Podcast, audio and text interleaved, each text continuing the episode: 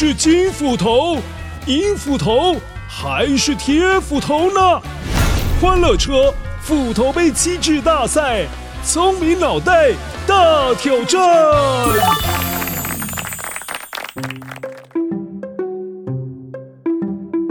嗨，乖乖，我是维多叔叔，也是今天的关主。今天欢乐车斧头杯机制大赛要考考你的是，请问，在金斧头和银斧头的故事当中，不是从湖里面有出现湖神吗？樵夫，为什么你坐在湖边哭泣呢？其实最早最早这个原来的故事，这位湖神可是男生的哦，他的名字叫赫尔墨斯 （Hermes）。据说这位男神的双脚是长有翅膀的耶，所以走起路来就像是用飞的。那乖乖，现在要考考你哦。既然他走路像是用飞的，那么你觉得他在神界当中有一个很重要的任务会是什么呢？乖乖，现在就一起来听听金斧头、银斧头、铁斧头的说法，你判断一下。哪一个说法比较像是正确的答案呢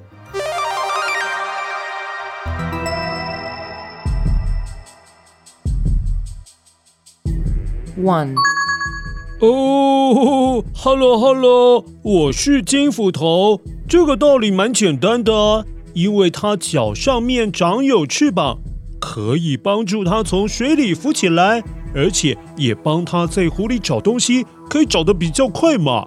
所以它掌管了全世界所有湖泊里的东西哦。Two，嘿嘿，乖乖，你不觉得金斧头说的很扯吗？哼哼，正确的答案应该是，由于赫尔墨斯他走得很快，所以他成了神跟神之间传递消息的使者，就好像我们现在的快递先生或者是邮差先生哦。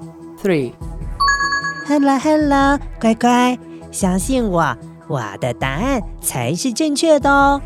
由于赫尔墨斯走起路来咻，很像飞的，所以他的运动细胞特别好，后来也就成了运动员的保护神哦。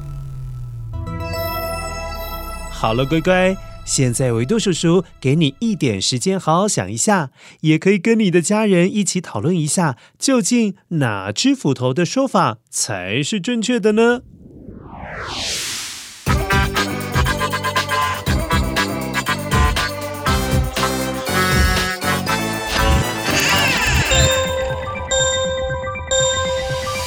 乖乖，答案要揭晓喽！讲讲。银斧头说的才是正确的哦。